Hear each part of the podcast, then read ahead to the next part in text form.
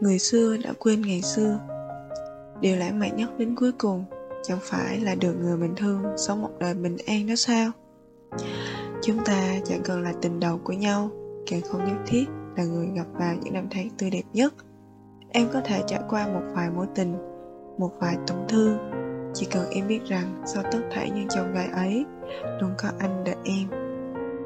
Anh cũng có thể từng mất niềm tin vào tình yêu, cũng từng bị đau lòng nhưng anh nên biết rằng, chúng ta sắp hoàn thành con đường hạnh phúc lâu dài cho mình rồi đấy. Cố lên nhé chúng ta. Người mang toàn tâm, toàn ý yêu thương, nguyện một lòng che chở, đang trên đường đến đó.